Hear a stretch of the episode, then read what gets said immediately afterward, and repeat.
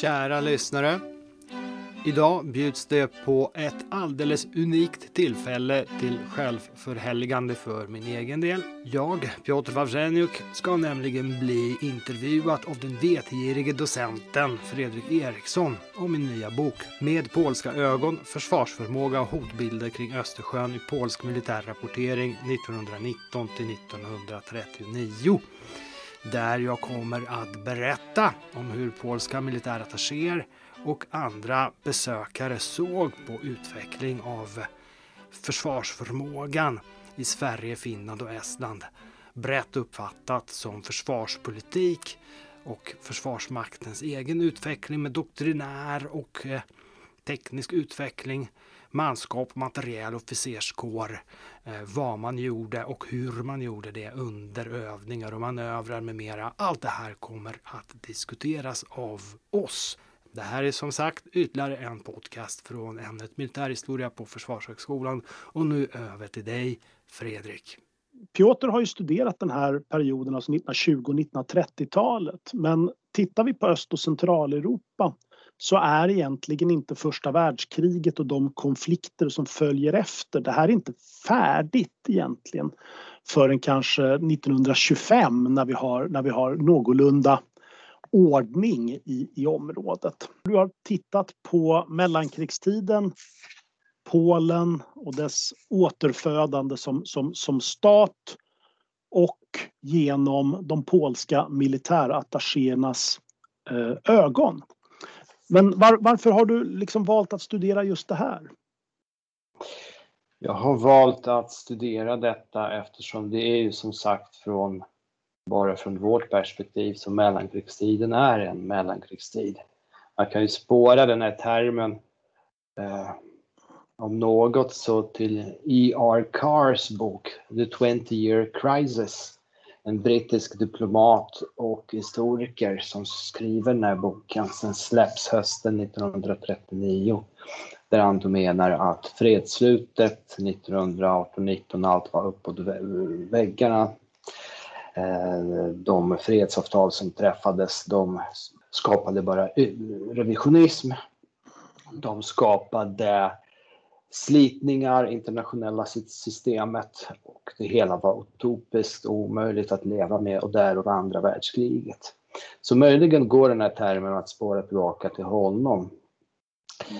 Men jag vill ju gärna att vi ska kunna titta på våra småstater eh, förutsättningslöst. Och det gör man ju bäst genom att ta av sig de här, åtminstone göra sig av för tillfället med eh, att man känner till, att man sitter med facit i hand och vet att andra världskriget ägde rum. För det var inte klart på långa vägar att det skulle komma ett nytt världskrig som Lucar hävdade hösten 1939. Det var inte klart om kriget skulle komma, åtminstone fram till 1935-36.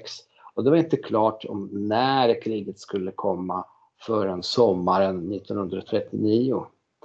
Så egentligen fram till mitten av 30-talet och från sin tillblivelse mellan 1918 och 1919 så försökte en mängd småstater i området, och med småstater menar jag stater som är avhängiga av andra för sin säkerhet, som mm. alltså inte med egna resurser kan tillgodose den yttre säkerheten åtminstone. Dessa stater skulle på något sätt eh, finna sig i det internationella systemet men också lära känna varandra. Och att jag ville göra detta från just småstatsperspektiv, det vill säga inte från den britt det brittiska perspektivet eller franska eller tyska, för Tyskland även om det nu inte var militär makt att tala om så var det en stor ekonomisk makt och framförallt så i Central och Östeuropa under mellankrigstiden innan rustningarna. Eller för den delen då Sovjetunionen, tidigare Bolsjevik-Ryssland och deras perspektiv. Så därför tittar jag på Polen och deras perspektiv på Estland, Finland och Sverige. Där Sverige är egentligen udda fågeln i boet. Sverige är ju en gammal stat. Så det är inte en ny stat som säg Finland eller Estland. Utan Sverige är en gammal etablerad stat som inte ifrågasätts på något sätt. I den här processen när småstater uppstod och skulle finna sig till rätta i internationella systemet, skulle finna sig till rätta i regionen, bli erkända de facto och bli erkända de jure och då först och främst av krigets vinnarmakter eh, var en viktig process. Mm. Eh, och i denna processen så spelade försvarsmakterna och försvarsförmågan då en ganska stor roll. Eh, försvarsmakterna var, har ju, hade då som nu eh, stor potential som, eh, alltså som symbol för landets eh, visade avsikt och förmåga för att bibehålla eh, inre och yttre säkerhet. Där idag kanske vi kan tala om yttre säkerhet där kanske Försvarsmakten inte i första taget ingriper i sig inrikes eh, angelägenheter om inte man blir väldigt mycket ombedd så, som sista instans. Mm. Men på, på, den tiden så ingick ju de, de här beräkningarna i det hela.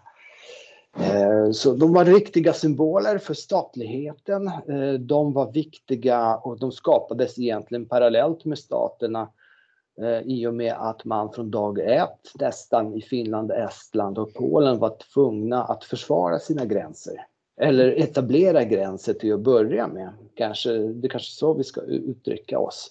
Och sedan försvara statligheten mot inre och kanske främst även eh, yttre fiender alltså det, här, det, det, är många saker som dyker upp. Sen, sen måste jag erkänna, jag, jag är ju svårt skadad och intresserad av den här perioden Eh, och alla dess, dess eh, händelser och, och, och, och skeenden. Eh, men en sak som pekar egentligen på flera saker i det du säger här. En, en sån här sak är ju attachéernas roll som någon form av militärdiplomater. Va?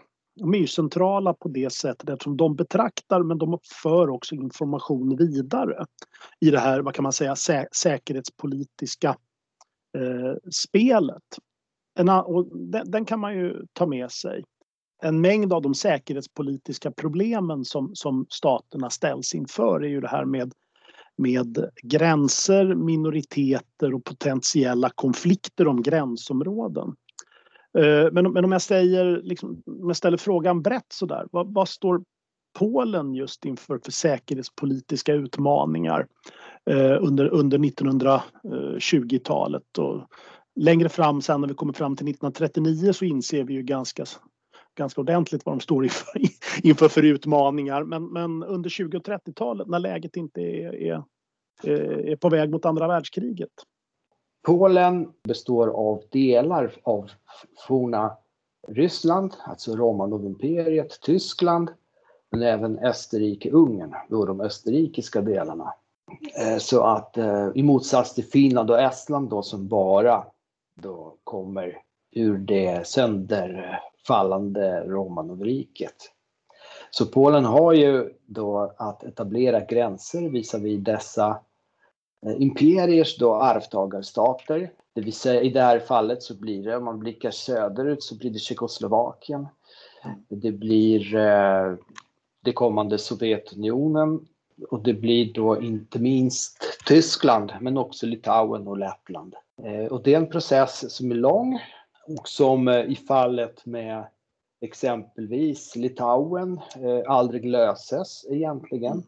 Polackerna passar på och eh, ockuperar och annekterar Vilnius med omnejd 1920-21. Eh, och det råder krigstillstånd mellan Polen och Litauen fram till 1938 när Polen tvingar fram en fred som de ser som de facto erkännande av den polska annekteringen, vilket då förstås litauerna inte gör.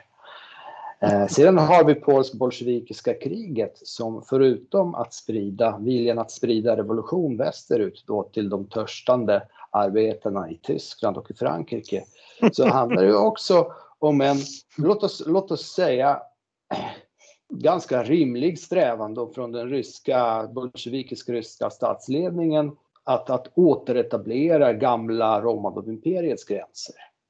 Mm. Eh, Medan då Polen hade en strävan att etablera egna gränser. De visste bara inte var de egna gränserna skulle gå. Skulle det vara gränserna från 1772 eller skulle det vara gränser från 1793? Mm. Eller vad skulle det vara för gränser österöver? Mm. Eh, men det, det lyckas man faktiskt justera så småningom i och med Riga-fredsavtalet mars 1921. Mm. Litauerna vågar inte göra någonting så de sitter där och huttrar och blir automatiskt lite av Europas paria på grund mm. av den här dåliga relationen med Polen eftersom de då måste spela under täcket med delvis Tyskland som är världskrigets stora förlorare och delvis Sovjetunionen som är en kommunistisk stat som, som det tar flera år för många, för, för flera stater att erkänna. Eh, Medan då polska gränsen mot Tyskland, den justeras i viss mån av Versaillesfördraget. Men den justeras också eh, innan dess då, genom att polackerna ställer, eh, ställer de förhandlarna vid fait accompli genom en serie så kallade uppror där man då etablerar kontroll till exempel över Posenområdet, det vill säga Poznan med region, det som kallas för Wielkopolska eller Storpolen på polska. Det här sker eh, vintern 1918-1919. Sen har man också flera uppror i Schlesien där man försöker lägga beslag på eh, områden där det finns stora kolfyndigheter och stora tunga industrier som man eh, helt rimligt anser eh, kommer behövas i den nya polska staten.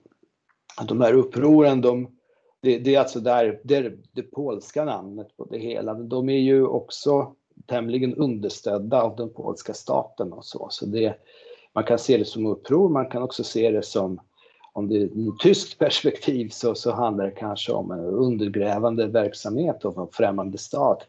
Den här gränsen blir aldrig erkänd av Tyskland. På samma sätt som gränsen mellan, säg Tyskland och Frankrike och Belgien som mm. då erkänns med Locarno-fördraget 1925, utan där, där den förblir liksom hängande i luften. Ja, det här, det här, den här Locarno är ju en sån här, det finns en distinkt punkt före Locarno och efter Locarno så att säga. Det är det här 1925, det är då gränser och sånt stabiliseras i Västeuropa. Och så har man den här diskussionen så att säga, ska vi ha ett så kallat östlokarno som man försöker liksom få till från olika sidor. Det blir ju ganska lite av, av detta. Sen hade vi också gränser mot Tjeckoslovakien och det, det, är inte heller problemfritt. Rimligen så borde Polen och Tjeckoslovakien vara de bästa vänner eh, eftersom Tyskland har ju, har ju anspråk på, på områden hos de bägge. Så de, de borde ju ha liksom ingått ett förnuftsäktenskap. Eh, det, och det pockas och bockas för ett sådant äktenskap från franskt håll som ju är allierat med de bägge och som söker de bägge att närma sig varandra. Men det går inte eftersom Tjeckoslovakien då tillerkänns Tersenområdet sommaren 1920 när det ser som mörkast ut för polackerna i kriget mot Bolsjevik-Ryssland så, så tar de ett omstritt område med blandat polsk och tjeckisk befolkning och införliva det i Tjeckoslovakien och där glömmer polackerna inte. Eh, polackerna eh, svarar då 1938 genom att faktiskt annektera Tersenområdet samtidigt som Tyskland annekterar Sudeten, eh, Sudetenland. Och därmed får, blir de också lite av en paria och det här används då inte minst i den ryska historieskrivningen idag som de pekar fingret och då säger de, men vad säger ni då? Ni pratar ju om Ribbentrop-Molotov, men ni gjorde ju det här mot, mot stackars Tjeckoslovakien. Eh, och det gjorde polackerna kanske också av eh, praktiska betänkligheter i och med att det där fanns eh, industrier som kunde bidra på mm. väsentligt sätt för den polska upprustningen vid den här tiden. Gränserna är problematiska åt alla håll i princip. Det, är, det är mot eh, Lettland och mot Rumänien som Polen då egentligen inte har några, några konflikter. Eh, alltså om, om gräns i alla fall. Och det, det är tämligen konfliktfritt med, mot Rumänien i, i övrigt. Och de är ju allierade med Polen periodvis då under, under mellankrigstiden och köper mycket polsk material. Men mitt fokus var ju på Östersjöområdet. Mm. en sak som jag inte nämnt tidigare. Det är förstås att man kan ju med fog säga att andra världskriget bröt ut i Östersjöområdet. Det är, det är en helt avgörande del av det hela. Men den saken som, som ju, du har ju nämnt liksom gränserna mot Tyskland. Men du har ju också den här, de här ytterligt problematiska Eh, diskussionerna omkring eh, Polens tillgång till havet.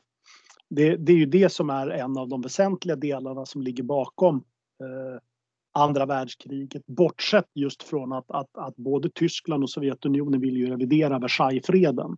Och Polen, Polen är ju egentligen den, den främsta makten som, som de vill förgöra. Eh, både Tyskland och, och, och, Sovjetunionen.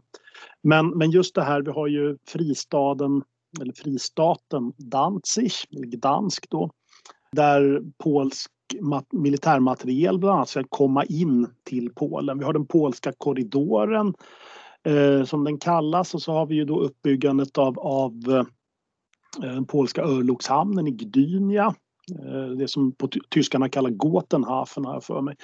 Eh, sen. Och så, jag menar, det, det är ju alla de här olika eh, problem, problemen med liksom få tillgång till havet och den där stör ju också i relationen gentemot eh, Litauen. För det finns ju periodvis såna här diskussioner om att eh, Litauen ska vara i union med Polen och då ska Polen ha tillgång till havet över över litauiskt territorium och så kan, man då, kan då Tyskland få tillbaka polska korridoren och så kan liksom Ostpreussen och Tyskland sitta ihop. Va?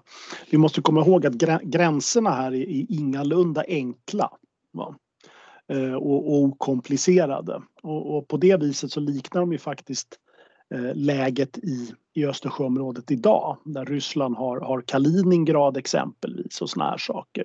Så ja, ja en mm. exklav de, de ja. har ju då också krävt någon form av extra territoriell i förhandlingarna åtminstone mm. så har det förekommit.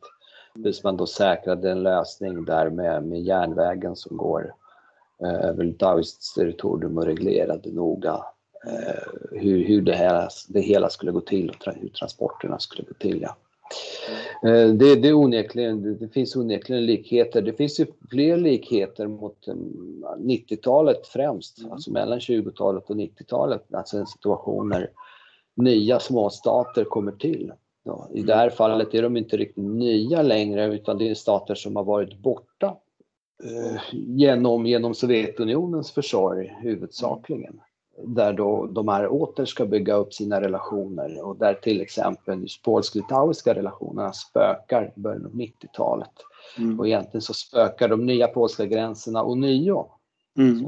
Och Polen går, alltså genomgår, genomför en, en eh, kraftig diplomatisk offensiv mot de nya postsovjetiska mm. länderna som det gränsar mot och kategoriskt eh, utfäster sig att de inte har några som helst territoriella pretensioner på vare sig Vilnius med omnejd eller några ukrainska områden eller några eh, belarusiska områden där det har funnits polska befolkningsmajoriteter en gång i tiden. Mm. Måhända oavsett hur symboliska, symboliskt viktiga de skulle kunna anses för polskt vidkommande.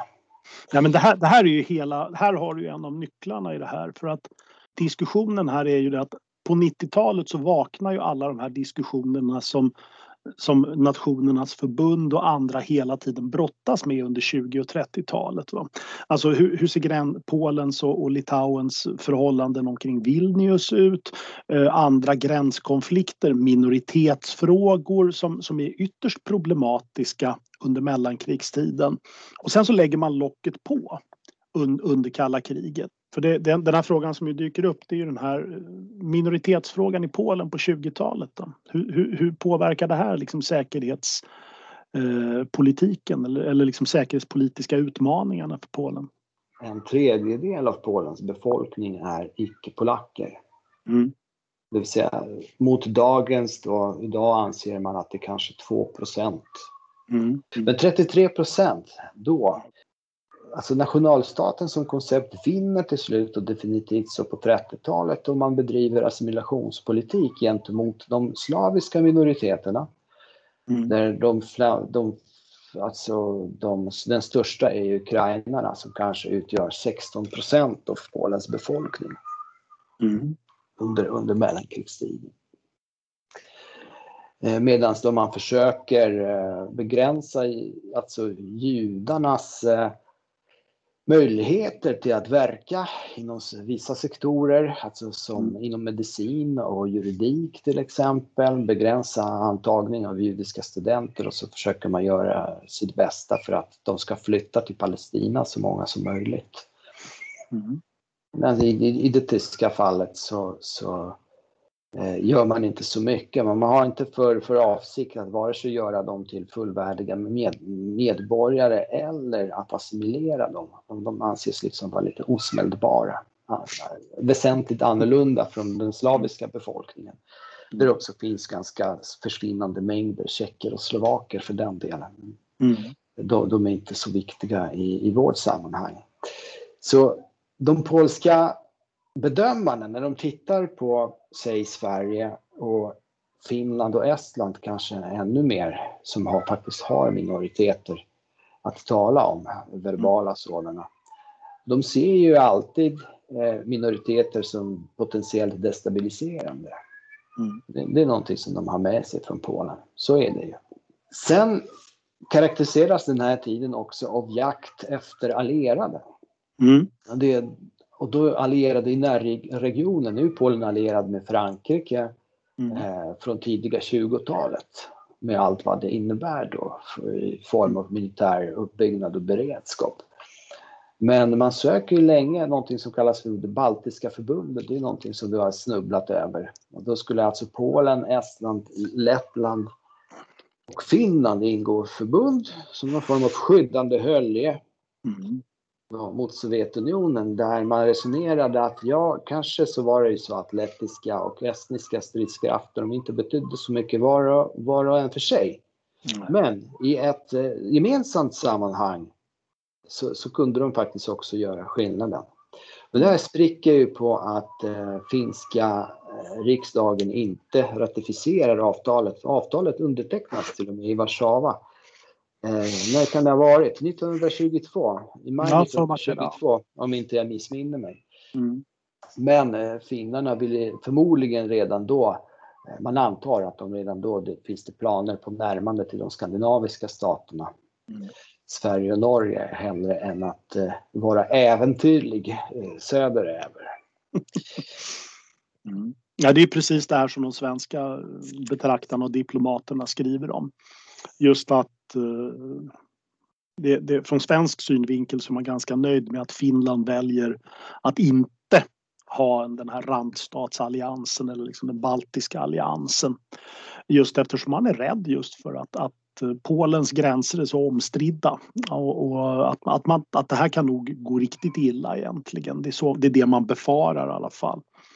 Eh, men det vi också måste komma ihåg att den som är den starka makten i en sån här potentiell allians, det är ju Polen. Polen är ju regionens starkaste militärmakt, i alla fall bland, bland småstaterna. Polen är ju inte riktigt en småstat. Va? Det går inte att jämföra Polen och, och, och säg, säg Litauen eller Lettland så att säga i storlek. Va? Militärt sett. Polen är, är, ju, är ju en stark militärmakt egentligen. Och även om gränserna är omstridda även om Polen är den starka militärmakten så är man ju i behov av allierade. Va? Och det, det, det vi ska tänka är, är ju mellankrigstidens karta. Va? Där vi har Finland, Estland, Lettland, Polen och sen också Rumänien. Va? Så att det här är ju då alla de här staterna som gränsar till, till Sovjetunionen. Och alla, alla räknar de med sovjetisk revisionism och revanschism. För alla sitter de på före detta ryskt territorium. Det här förenar de här staterna. Den här eh, rädslan, den här överhängande hotbilden från sovjetisk sida. Mm. Så polackerna skriver ju i deras eh, rapporter med mera så skriver de att ja, skulle det här förbundet komma till, så inräknat Rumänien, då har vi alltså en front, vi sträcker ut den sovjetiska fronten från Ishavet ner till Svarta havet. Mm. Alltså, då, då, då, måste de ju någonstans eh, ja, bibehålla styrkor längs med hela den här ganska långa, mm. eh, långa linjen. Mm. Och det var därför också då estniska och lettiska stridskrafter faktiskt, eh, ja, de, de var högst eh, viktiga i det här sammanhanget. Mm. När man räknade samtliga dessa stater liksom, i gemensamt sammanhang. Mm. Bundna med, med allians, eh, genom allians med Polen och sen mm. Polen också bundet med Rumänien. Mm. Fram till mitten av 30-talet så var det ju Sovjetunionen som stod för, för en ja, överhängande del av hotbilden för samtliga av våra stater eh, som jag lyfter fram här. Eh, även så Sverige. Oh ja, Sverige betraktar ju eh, det, det är uteslutande Sovjetunionen man egentligen tittar på.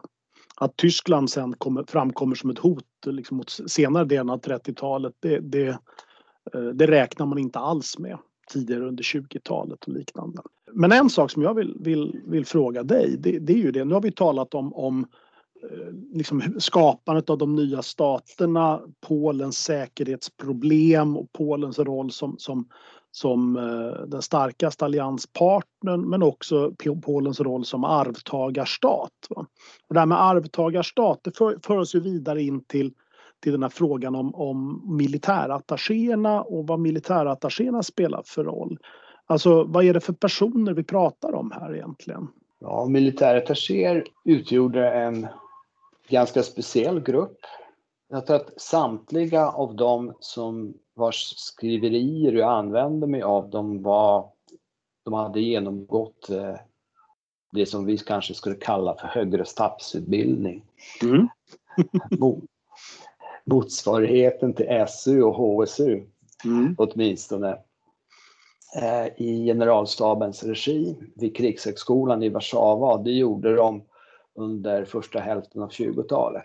Där då vissa också, om jag tittar i dokumenten så ser jag att de måste ha läst tillsammans. De flesta av dem tillhörde armén. Det är ganska få flottister, inga, inga från flygvapnet egentligen. Eh, det är en eh, kapten Frankowski som under en kort tid 1919 är militärattaché i Sverige och det är faktiskt han som sen leder försvaret av eh, Hällhalvön 1939. Han är, han är ett undantag i sammanhanget. Så de hade genomgått den här utbildningen, de flesta kom från armén, vilket förde med sig att de tittade på sådant som de begrep sig på och det var ju mm. oftast då vad motsvarande arméer, deras armékollegor hade för sig i de andra länderna. Mm. Sedan bar, bar de på en del övertygelser. Eh, åtminstone hävdar jag att de inte kan ha gått opåverkade av vissa interna polska förhållanden och eh, sånt som man tar för självklart i Polen. Och det, för det första så är det ju det prekära polska säkerhetsläget. Mm. Så man, man, man, man behöver allierade, man behöver vänner, även om de inte är allierade med Man behöver vänner, man behöver värme, värdegemenskap. Mm. Eh, man behöver att eh, det finns, om inte allierade finns, att det åtminstone finns en säkerhetsregim då. Eh, så där stater bidrar till varandras säkerhet utan att egentligen vara allierade. Där då olika där, där sätt att agera internationella politiken men också inrikes och där Försvarsmakten eh, det som sägs och görs väcks in i det här sammanhanget även om det inte föreligger några kontrakt. Det här är en ganska intressant aspekt just där man har, man har någonstans, man fogar in människor i eller människor, säga, man fogar in stater i, i, en, i ett liksom säkerhetssystem egentligen och förhåller sig till dem. Och därför blir såna här liksom and, andra stater också viktiga i de här sammanhangen, alltså som Sverige och Sveriges syn på Polen. Att alldeles oavsett om, om att Sverige nu bedömer Polen vara äventyrligt och, och liksom ifrågasatta gränser så är det ju fortfarande så att Polen är en, en, en stark militärmakt som potentiellt kan, kan eh, motverka Sovjetunionen. Så ur den synvinkeln så är Polen ännu mer intressant även om kanske Sverige har, har bäst relationer med Finland, i alla fall när vi kommer in en bit in under eh, andra hälften av 1930-talet när Finland liksom fastnar fast, eller ligger fast i den, i den skandinaviska follan eller vad man ska uttrycka det som. Mm, mm. Vilket polackerna också konstaterar. Mm. Eh, och, och, det oroar dem inte egentligen. De ser att det är tecken på stabilitet, vilket de, ja, där, där är bra för oss också. Mm. För de kommer ändå inte att ingå allians med oss. Så man pratar om attachéerna så är det första aspekten, den första pelaren i deras föreställningsvärld, det var just det Polens prekära säkerhetsläge. Mm. En prekära, en akuta, det, det, det, må, det må man välja. Mm. Sedan var det här att eh, med att Polen såg sig själv som, alltså dess eliter, som en stormakt, som en regional stormakt. De ville behandlas på det sättet och eh, när det behövdes så kunde de agera ganska barskt, åtminstone komma med ganska barska toner visavi sina grannstater, då, företrädesvis de mindre grannstaterna. Mm. De, de hävdade sin plats i området. Sedan har vi ju den polska interna situationen, alltså som, mm. som ju där industrialiseringen eh, förvisso hade mycket väl kommit igång men där man hade förlorat marknaden hos de forna metropolerna, alltså Tyskland, Ryssland, Österrike, Ungern. Den polska industrin var ju orienterad mot de här marknaderna. Och allt det här förlorar man i ett slag. Man är, eh, landet är ödelagt av första världskriget. Industrin är ganska ödelagt.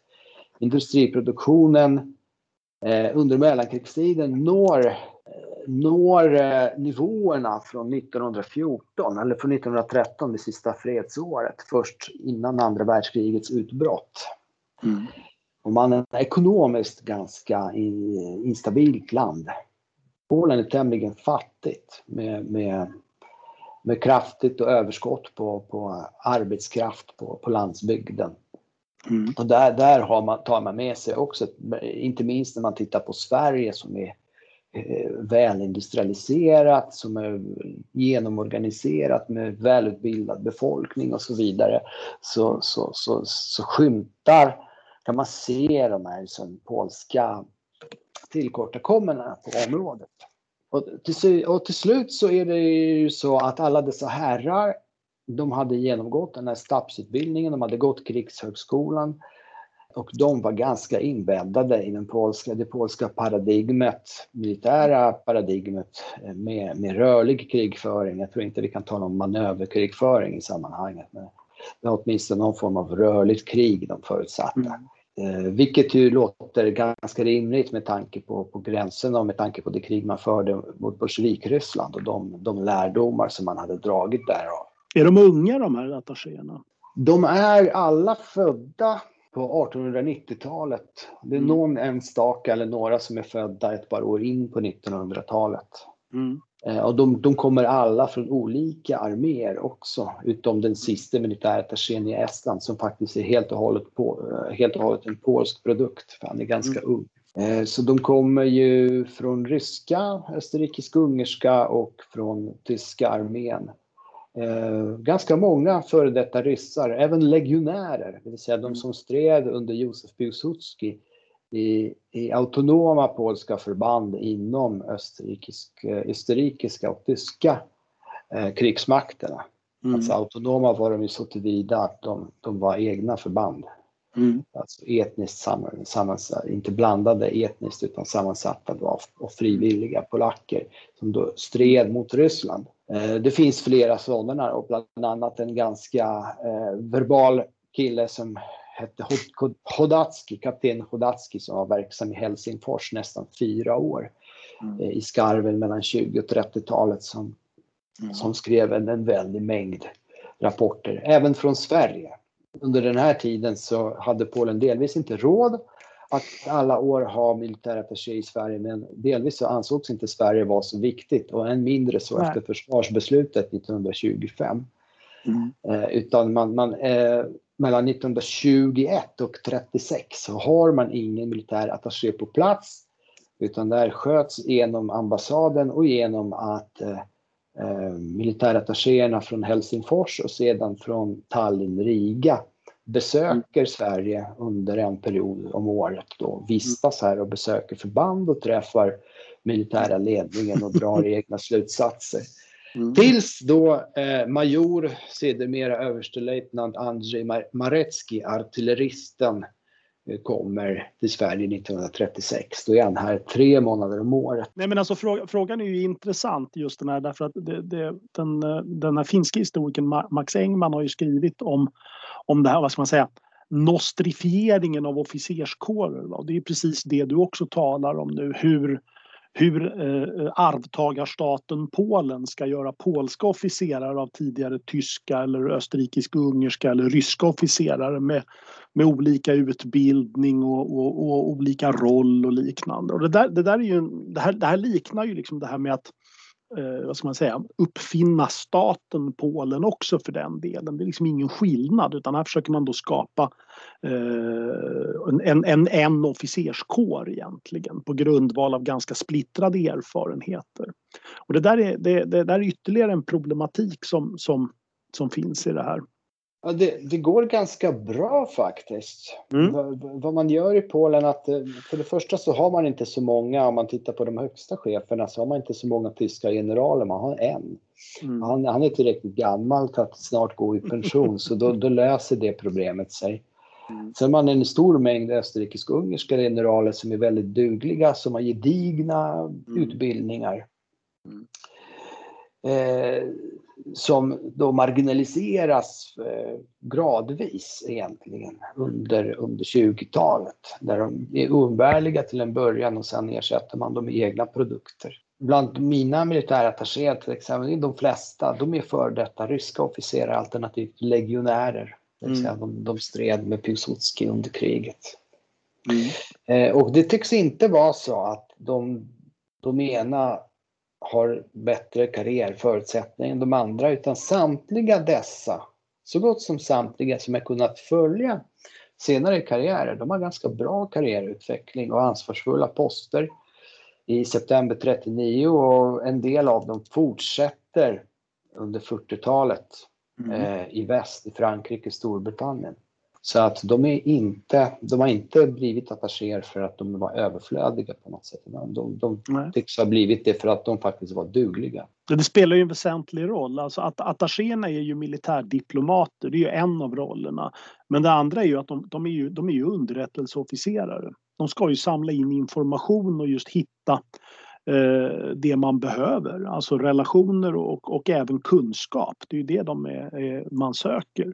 Om man tittar på, på exempelvis den svenska underrättelsetjänsten före andra världskriget så består ju det av ja, den militära underrättelsetjänsten. Det är militärattachéerna man har. Sen har man vanliga, de vanliga civila diplomaterna i UD och sen läser man utländska tidningar. Det är ungefär det man har i, i, i eh, underrättelsehänseende. I den, det, det är den här vanliga diplomatrapporteringen under andra världskriget så tillkom ju andra saker med liksom spioneri och alla, eh, hemlig in, un, inhämtning och lite såna här saker. Men talar vi 20-30-tal så är det de här attachéerna vi har. Eh, och, och, det leder oss givetvis in på, på och polackerna, det skiljer sig inte i, i, i, något, i något större avseende. Nej, nej absolut inte. Eh, men det som är intressant blir ju frågan då, för du nämnde ju det här att, att Sverige betraktas ju som helt, helt ointressant eh, under stora delar av, av 20 och 30-talet, rent militärt åtminstone. Eh, men, men hur, hur, bedömer man Sverige, Finland och, och de här andra staterna i Östersjöområdet? Vad, vad skriver de här attachéerna egentligen? Genom att följa deras rapportering hem mm. under, under hela perioden, då ser man ju också en, det är en spegling av av den, det svenska, finska och estniska samhället och mm. Försvarsmakten och deras utveckling. Mm. Om vi tar Sverige som, som exempel, eh, där gäller i och för sig de andra, så, så gjorde de ganska komplexa holistiska bedömningar helt i linje med de egna instruktionerna. Mm. Det är att eh, givet att även nästa krig, kanske i högre grad än första världskriget, ännu högre grad eh, förväntades bli ett totalt krig. Mm så tittade man ju på hela samhället. Mm. Så på ekonomin, politiken, mm. befolkningen. Fanns det minoriteter som kunde störa utvecklingen? Störa, hota inre säkerheten? Hur var samhällets, befolkningens inställning till Försvarsmakten? Var man villig att investera i Försvarsmakten? Mm. Hur såg försvarspolitiken ut? Eh, hur såg relationerna till andra länder ut? Eventuella allianser möjligen. Till slut så kom ju även då skildringarna av försvarsmakt och den egentliga då militära förmågan som en del av det här i det hela som man skulle kunna beskriva som, som polsk granskning av eh, försvarsförmåga i våra länder. Mm. Så i, i, Sverige tittade man ju förstås på, precis efter första världskriget så finner man ju, det, det bubblar ju lite på grund av den bolsjeviska statskuppen. Man är orolig för att försvarsmakter i Europa över, där man ju rekryterar folk ur breda befolkningslager, och även de mm. ansätts av bolsjevikiska stämningar, olika kommunistiska sympatier. Så man, man är lite orolig för svenskarna, kanske mindre för, för finnarna och ganska orolig för esterna. Men mm. i Sverige så bedömer man ju att ja, det relativa välståndet verkar ju ganska dämpande på den här typen av eh, tendenser plus att Försvarsmakten är ganska bra själv på att, på att motverka dessa tendenser. Man ser även att det görs en, en del lagstiftning. Eh, egentligen så är det stora raset i bedömningen av Sverige, det medför ju försvarsbeslutet där polackerna för inget i världen kan förstå hur man kan lägga ner flera hundra år gamla regementen. Det, alltså, de är väldigt eh, traditionsbundna. Mm. Och i mm. Polen så kapades ju traditioner vid flertal tillfällen. Så de, de, tycker att det är väldigt svårt. De menar att det här kommer att kraftigt sänka eh, militära förmågan och därmed försvarsförmågan. De, de ser inte att eh, investeringar sig i nya nya eh, vapenslag, då, att de kan eh, generera något. Och det, det, är ungefär som allmänt mörker sänktes över Sverige och den, den, den, svenska försvarsmakten. Och sen följer skildringarna av svenska, svenska övningar och manövrar det här mönstret då, där, där allting är lite dåligt och eh, Eh, stridsvagnarna lite för gamla, för långsamma, inte alls synkroniserade med infanteriet och artilleriet. Och, mm. Mm. och soldaterna är ju väldigt bra så tillvida att svenskarna gärna ägnar sig åt fysisk träning och, och är ganska välutbildade. Det finns inga analfabeter i armén. Här är ytterligare en polsk aspekt som spökar. Det fanns mm. många analfabeter framförallt eh, en god bit in på 20-talet i mm. Försvarsmakten. Så fastän den svenska soldaten har så goda förutsättningar så, så skäms, så, så ja, de eh, förstörs nästan av den milda mm. behandlingen i Försvarsmakten lika mycket som den svenska officeraren i gemen då blir något eh, degenererad på grund av den höga lönen och eh, egentliga avsaknaden av arbetsuppgifter delar av året. Och där, där gäller då under, under den här korta värnpliktstiden när det finns mm. ganska små kullar mm. som dessutom inte synkar med varandra så att det, det kommer en period då officerare kan, kan förläsa sig enligt polackerna på olika militära teorier och sen är de inte i stånd att smälta dessa teori, teorier till en fungerande helhet. Nej, det sen så, sedan gottgör de sig, hör och häpna över att övningarna är ganska hårt styrda. Det vill säga det, att ledningen kan bryta in och ändra ett förlopp om, om, det, om det tar oönskad utveckling. Eh, med mera och med mera. Och det, det hela egentligen eh, giltigt fram till Skånemanövern 1935. När, mm. när, när, när åtminstone den här Maretski, som då ännu inte är militärattaché utan han faktiskt eh, tjänstgör eh, i Kristianstad. Mm. Han har gästspel där mm. vid artilleriregementet. Ah, A3, Wendes artilleriregemente. Jajamän. han, han lämnar en ganska positiv skildring av, av det hela. Mm. Mm. Eh, och, så, och så vänder då synen på Sverige i och med eh, försvarsbeslutet 1936. Det är ganska påtagligt att, att tonen blir mer optimistisk och sen alla de åtgärder som man vidtar i Sverige med extra finansiering och, och upprustning, de ses ju med gillande ögon. Och, ja, som allmänt positiva. Mm. En, en, sak som är jättebra, om än i elfte timmen. Mm. Tack. Men alltså en sak som är jätteintressant i det här, det är det du säger om, om, om eh, försvar, alltså hur försvaret beskrivs på, efter 1925 års försvarsbeslut. Alltså det du beskriver, det är ju ungefär så som den svenska officerskåren också ser på sin verksamhet. Det skiljer sig egentligen inte i, i, i det avseendet. Och då, då, blir det ju då blir det ytterligare en, en, en intressant fråga man, man liksom kan faktiskt dryfta. Det är ju det att är det så att de polska betraktarna betraktar någonting själva eller är det så att de för vidare vad svenska officerare berättar för dem fast i sin egen språkdräkt då eftersom man tolkar saker på, på ett likartat sätt. Va? Det är både och. Det är, mm. det är tydligt att de pratar med officerarna de tar stora mm. intryck. Mm. Och ibland så skriver de ju saker som de rimligen inte borde ha en aning om efter att ha tillbringat några dagar vid ett förband. Utan de skriver ner sina kollegors intryck och det gäller ju även eh, finnarna och esterna mm. för den delen. Mm. Eh, så att eh, de, de tror på sina kollegor, de vill gärna tro på dem åtminstone. Och sen har de, gör de faktiskt ju egna eh, iakttagelser tvivelsutan. Men de är ju mm. hela tiden beroende, i och med att det är en mm. öppen informationsinhämtning, de är hela tiden beroende av att faktiskt få information. Mm. Och det, det, är också en situation där man låter dem se vissa saker, men inte, inte andra. Mm. Till, till, exempel får de, rätt sällan, får de rätt sällan bevittna övningar som relaterar till vinterstrid i Sverige. Och ibland, mer i Finland faktiskt, att de får se detta. Mm. Något som de är väldigt intresserade av. Mm. Så visst är det så. Det finns överlag eh, någon form av eh, kollegialitet i det hela.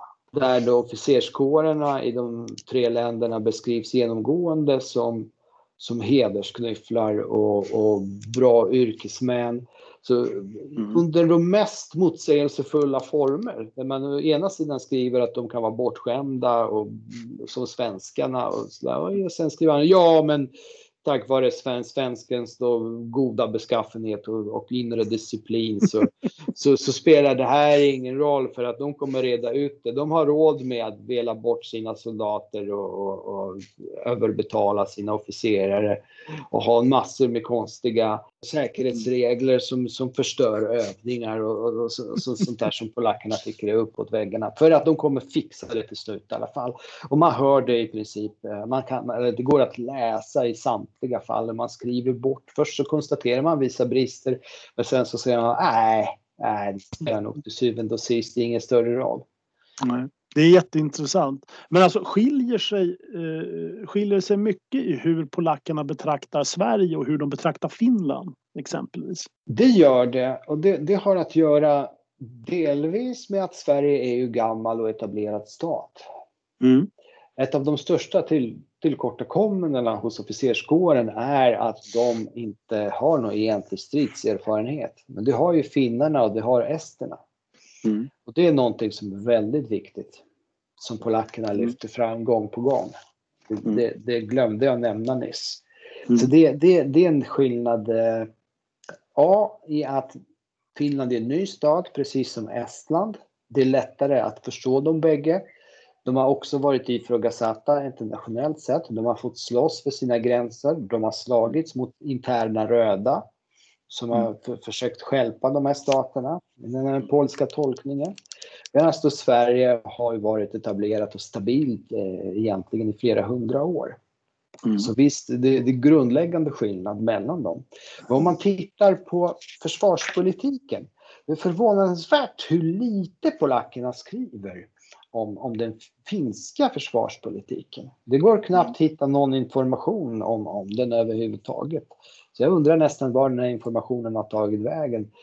Eh, en slutsats som kommer eh, ligga nära till hands är att de är ganska nöjda. De har ingen anledning att, eh, att ifrågasätta den. De är långa tider nöjda med hur finnarna arbetar med Försvarsmakten. De är nöjda med hur finnarna säkrar landet mot inre hot genom skyddskårerna mm. och sådant som de ser som väldigt stabila och bra institutioner. Där det finns ju vänskapsband mellan skyddskåren eh, i Finland och eh, Kites Elit eh, i, i Estland och det polska skytteförbundet.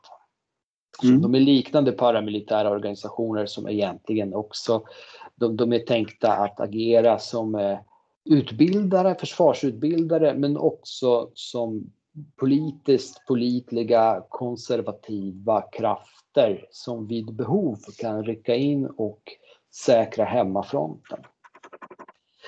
Sedan anser ju polackerna att den finska försvarsmaktens utveckling, om man jämför dessa tre, Sverige, Finland och Estland, så är den finska utvecklingen den bästa. Även om de nu eh, kåserar en hel del om, om vad som händer på 20-talet, inte minst när, när finnarna ska pröva FT17 eh, Renault stridsvagnar i minus 30 grader no, no, no, någonstans i, i Savolax eller var det nu var någonstans. Eh, och det går väl sådär. Men överlag så anser de att utvecklingen går i rätt riktning. Eh, att eh, både finnarna och esterna i den polska beskrivningen lägger ner mycket tid på att, strid, på att öva strid i små grupper. Alltså små rörliga stridsgrupper. Eh, hos finnarna så är de också, sitter de också, står de på skidor. Så en av de sista rapporterna från faktiskt tidigt 1939 så skriver den polske militärattachén eh, Nathan Wash hem till Warszawa att ja, den som, den som kommer att anfalla Finland kommer ju få svårt jobb i vilket fall som helst givet terrängen. Men den som kommer göra det, att vin, göra det vintertid kommer att ha stora problem. Så de, de eh, sätter ganska stort hopp till det här finska, eh, den här finska utvecklingen, eh, vilket också visar sig vara rätt. Sen anser de ju att esterna gör ganska rätt också åren före världskriget, men den, den försvarsmakten prövas ju aldrig. Nej, för alltså en, en sak som är jätteintressant när du säger alltså att alltså, finnarna övar i små grupper och på skidor och såna här saker. Jag, jag påminns ganska omgående av vad, vad en av de svenska attachéerna eh, i eh, slutet av 20-talet skriver från Finland. Eh, han heter Frej Rydeberg. Men han skriver ju bland annat att, att finnarna ägnar sig alltid åt att öva i, i små grupper. De övar gärna kringgångar i skogen. Eh, och i, i relativt yeah. små grupper. Yeah. Yeah. Och, och, och, så, och så slutar han med, med, med vet du, eller kommer han fram till slutsatsen att erfarenheterna från 1918 sitter djupt. och med det menar han att att det här alltså finska inbördeskriget, det är ju bara ett inbördeskrig. Det är inte krig på riktigt. Det är det han menar egentligen. Och att det här, så att det här är det som finnarna då liksom har tagit med sig från det kriget. Det var det jag menar. Jag, tror, jag vet inte om, jag tror inte polackerna bedömer det på samma sätt men, men, eh, men det finns ändå likheter i eh, avseende det de beskriver i alla fall. Polackerna tycks bedöma att det här är rätt sak att göra. Mm. Jag tror inte Frej Ryberg menar att det är fel sak att göra men han, han, han, han, har, han har lite andra sådana där utläggningar om just det här med, med erfarenheterna från inbördeskriget och så vidare. Just, just finnarna, eh, de, de beskrivs ju återkommande som välsignade med sin terräng. Där, där anar man en stor dos polsk avundsjuka och förstår det själv. Man sitter där man sitter på nordatlantiska platån. Mm. Eh, så, så har ju finnarna den här fördelen som de dessutom åren innan krigen tycks göra det bästa utav. Mm. Ja, de... i, inberäknat också Mannerheimlinjen med mera som, som mm. uppförs. Mm. Ja, de finska gränserna bedöms nog också av Sverige som att eh, Finland är del av den stat eh, som gränsar till Sovjetunionen som har de mest lättförsvarade gränserna. Och det ser vi också sedan 1939-40 att, att eh, det där är mer än en munsbit att, att, att klara av för vilken angripare som helst för den delen. Ja, de, har, de får ingen utdelning för sin numerär, inte på Nej. något sätt. Det går inte att använda numerär där. Nej. Mycket intressant. Eh, sen, sen eh, kan vi också följa, eh, framförallt i svenska och finska fall, hur man testar sig fram och, och, och, och, prövar olika varianter som polackerna beskriver som tagna från västfronten 1914 med, med, med, med liksom sammanhållen linje och folk som promenerar med bajonetter. Och så, men då, då pratar vi oftast 1920-talet. Utan det, det, det anses ha skett positiv utveckling hos samtliga. Mm. Det kanske Sverige är den liksom förlorade möjligheternas land för att återkommande alltså åter, återkommande förvåning mm. eh, finns över att Sverige som har så goda ekonomiska resurser ägnar sig åt stor internationell naivitet genom att delta i, i, i, i tro på Nationernas förbund in i det sista. Mm. Och genom att, att nedrusta mm. eh, och underfinansiera sin försvarsmakt fastän man har så goda ekonomiska förutsättningar. Mm. Det, det, är något som, som faktiskt eh, som finns som en röd tråd egentligen fram till mm beslutet 1936. Det tror jag säkert också att det finns beröringspunkter med de svenska officerare som du har läst. Ja, då, alltså, den här bilden skiljer ju inte, de från, skiljer sig inte alls från de svenska officerarnas självbild egentligen. Utan det här med Nationernas förbund, naivitet och en underfinansierad eh, krigsmakt, det är absolut, absolut. Jag tror den svenska, svenska generalstaben under 20-talet och, och delar av 30-talet skulle skriva under på dessa bedömningar själva. Alltså, det, det, det, måste, jag, det måste jag nog säga. Ja, men det finns ju till och med det finns ju försök att påverka eh, den svenska opinionen eller åtminstone politiker genom att eh, den polska generalstabschefen general Fabrizi besöker i Sverige mm. eh, i början av 1930-talet. Och så reser han hem till Polen och där han författar en kritisk artikel i Försvarsmaktens eh, tidskrift Polska Zbrojna det väpnade Polen. Mm. Sen när eh, försvars, polska försvarsattachén i Tallinn-Riga, överstelöjtnant Libisch, anländer till Sverige så tackas han av generalstabschefen Per Nygren för den här artikeln som då Nygren hoppas kommer att öppna ögonen på de svenska politikerna. För han räknar ju kallt med att, med att eh, eh, den svenska ambassaden då kommer saxa ur den här och översätta och skicka hem till Sverige. Men allt det här kan man läsa om i din bok med polska ögon som handlar om militärattachéerna och betraktelser av, av Östersjöområdet, Sverige, Finland, Estland 1919 till 1939. Men om jag ska ställa en sån här avslutande fråga till dig. Eh, vad är det vi vet nu som vi inte visste innan? Vi vet vilka faktorer som man ansåg vara viktiga vid, vid bedömningar av vilka som var allierade, vänner. Att det är även de mest oväntade inslagen mm. som kunde komma att beaktas, som här i fallet med ganska avlägsen medeltidshistoria. Mm. Eh, det vet vi. Vi vet eh, ganska mycket, en del mer om den polska självbilden som spökar igen i de här skildringarna. För att det med de här skildringarna från Sverige, Finland och Estland som är reseberättelser. Man mm. har diskuterat vet, att en reseberättelse eh, säger egentligen lika mycket om det samhälle som den här skribenten kommer från som om det samhälle som skildras. Mm. Så som en polsk föreställningsvärld och behov, de går ihop med, med de här, den skandinaviska världen och den estniska världen. Mm. Och det är ganska, ganska påtagligt. Eh, så har vi lärt oss en hel del mer om militär diplomati som vi inte visste innan. Om, om hur då de här polska militära attachéerna rent praktiskt verkade i, i de här tre länderna. Mm. Vilka de mötte varför de mötte dem, vid vilka tillfällen. Vad fick de se? Vad fick de inte se? Mm. Ja, det, det mesta fick de ju inte se, men man, man, man, kan, man kan i alla fall se vad de fick se. Mm. Eh, och då kan ställa sig frågan varför. Mm. Och boken överlag rekommenderas för de som är intresserade av eh, vår region, alltså Östersjöregionen och dess mellankrigshistoria. Mm. Den här historien går ju också igen, som jag redan nämnde, på 1990-talet. Alltså där mm. är lik, liknande läge. Sovjetunionen eh, imploderar. Det uppkommer en mängd nya stater. Historien blir helt plötsligt viktig i bedömningarna. Försvarsmakten blir viktig symbol. Mm. Se de baltiska staterna och Polen. Allianser blir helt plötsligt viktiga. Jag menar, se strävan mm. efter NATO-inträde hos, hos, fler, hos S, ja, Estland och Polen om man ser här, men alltså 90-talet hos samtliga baltiska staterna. Och hur man också snabbt ser till att, att, att eh, neutralisera eh, det dåliga i de egna relationerna. Mm.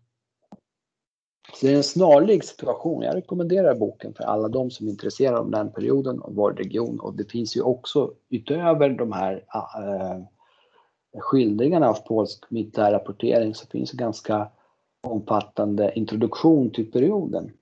Mm. Och äh, inte minst till äh, Polens historia vid den här tiden. Mm. Tack så mycket. Läser man det, mm. tänker jag mig, innan du tackar mig helt och hållet, så har man ju bättre förståelse också för vad som har format den polska strategiska kulturen och det som Polen är idag. Tack! Det finns så väldigt, väldigt många olika saker som, som eh, vi kan ta fasta på genom den här studien av militärattachéer och Östersjöregionen.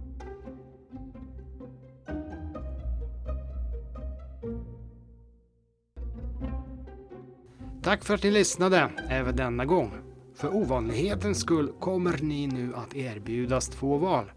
Det ena är att checka ut genast. Det andra är att fortsätta att lyssna så får ni även ta en del av Fredriks och min diskussion om den alldeles speciella historiesynen som de polska militära rapportörerna höll sig med i fråga om Sverige, Finland och Estland.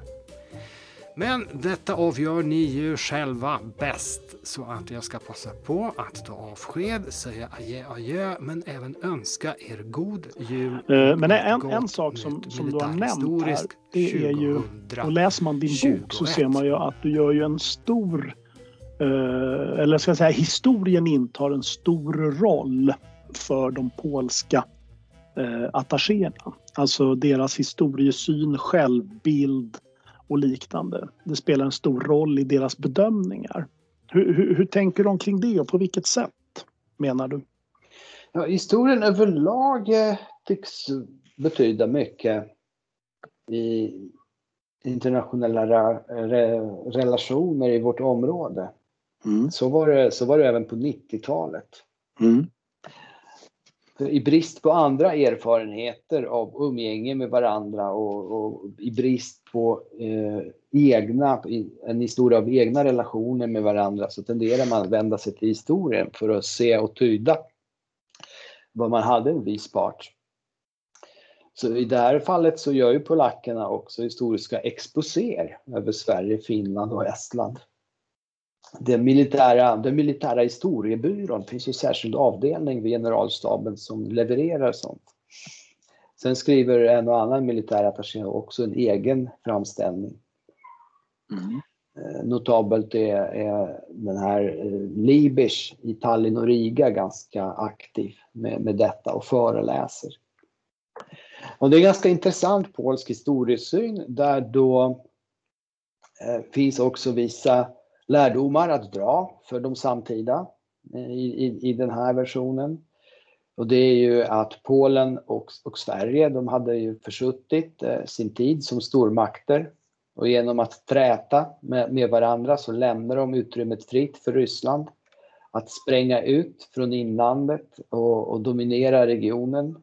Eh, där man då går tillbaka egentligen till medeltiden där eh, i den här polska historietolkningen eh, så räddade ju Polen, och då bara Polen, inte Litauen då som var i dynastisk union med Polen, men bara Polen räddade de baltiska staterna under den tyska anstormningen genom segern vid eh, Grunwald och Tannenberg 1410.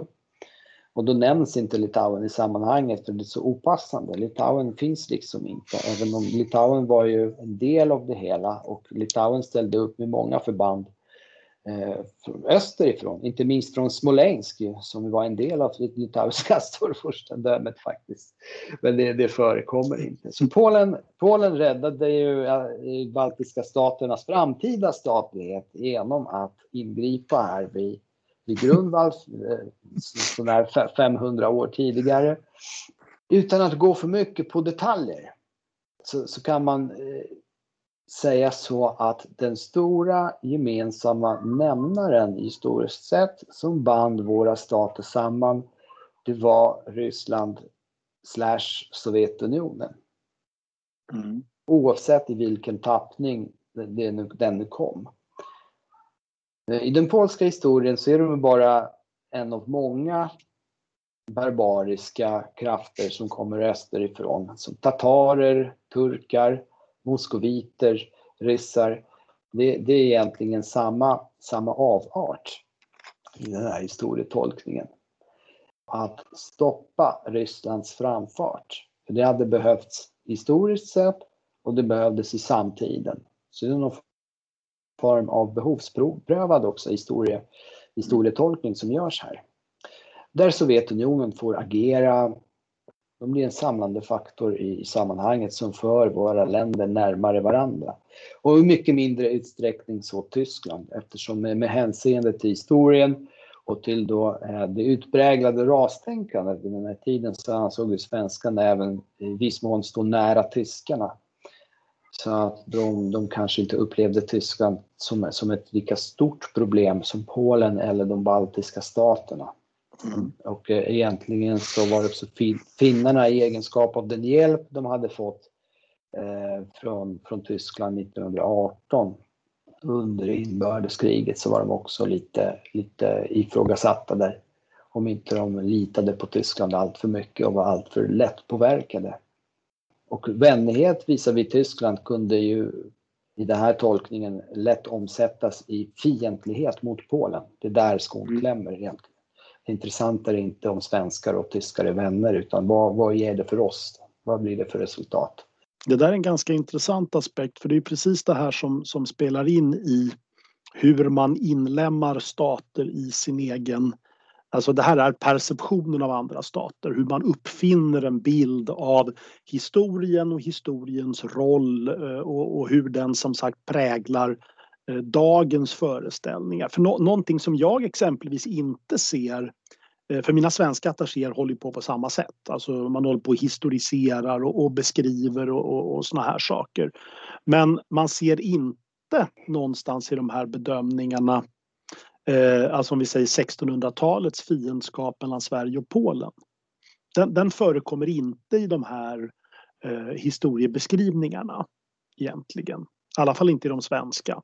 Att Sverige, och jag tror inte de finns i de polska heller. Va? Väldigt roligt att du säger det, för det, det förekommer men bara då som i förbifarten. När man, ja, när man beskriver vilka faktorer som bidrog till att Ryssland kunde segla upp som, som en regional stormakt. Det, och det var för att Polen och Sverige trätte med varandra. Men, men i övrigt så är allt glömt. Karl X Gustavs krigföring, Polen alltid bortglömt och förlåtet i, ja, i, i, sammanhang, i sammanhanget. samma sak i det svenska, utan i, alltså blicken är fast riktad österut. Det är, ja. det, det, är det som är, är liksom, det är där du har historien och historiebruket riktat mot. Va? Där, där också stoppar in finnarna och Finland i någon form av polsk matris där man utmålar dem som offer för ryskt tyranni.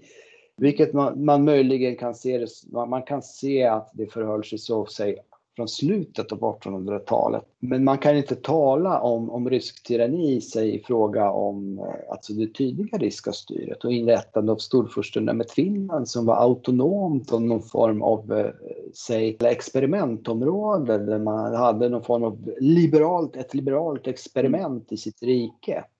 Mm. Polackerna hade väldigt svårt med det där med att en rysk tsar står staty på senatstorget. Mm. Till exempel.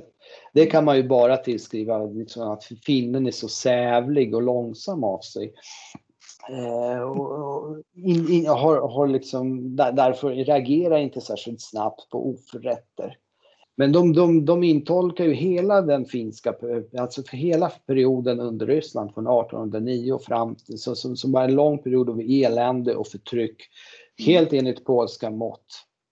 Mm. Och, till, och finnarna lurades till och med att delta i pacificeringen av de polska upproren, alltså finska, eh, mm. finska officerare och förband. Eh, och, och det, vad fick de för det? Ingenting fick de, de blev bara blåsta på konfekten och, och så mm. försökte man nedmontera deras autonoma status som tack. Mm. Eh, sen beskrivs ju Finland just som en bastion österöver. Alltså finnarna historiskt sett är de som har stått i första linjen. Mm. I, i, mot moskoviterna och mot Ryssland. Det här sammanfaller ganska väl med de finska, åtminstone militära eliterna. mm. med deras egen självbild. Ja, oh ja, nej men det gör det nog. Eh, de svenska attachéerna, det varierar lite vilken, vilken period vi talar om. Talar vi om 20-talet så finns det ganska många sådana här eh, beskrivningar av, av, av Finland och, och det finska som att ja, civilisationen i Finland kommer från Sverige.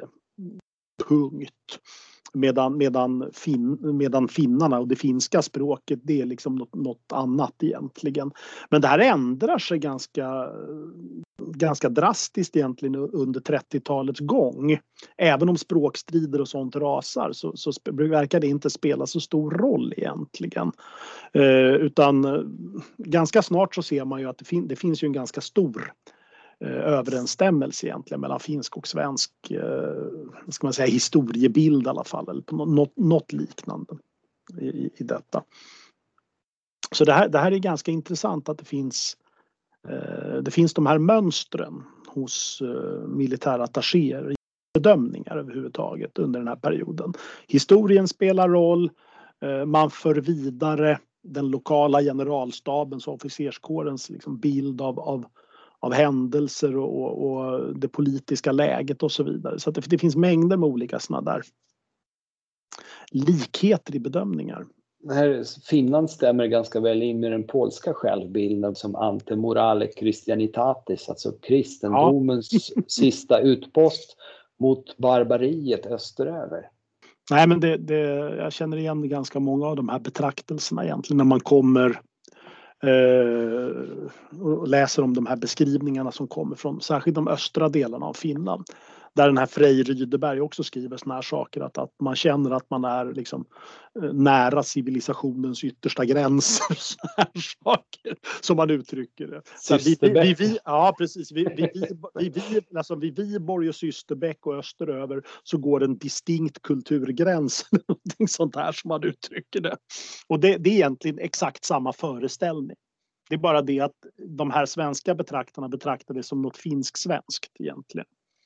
Alltså Viborg och österöver. Va? Det, det, är ju liksom, det är ju Torgils Knutsson och, och, och såna här saker som förekommer. Likt egentligen det här med eh, Grünwald och Tannenberg och, och, så vidare. Hur man besegrar tyska orden i det polska men, men också i det, det finns också i det här svenska.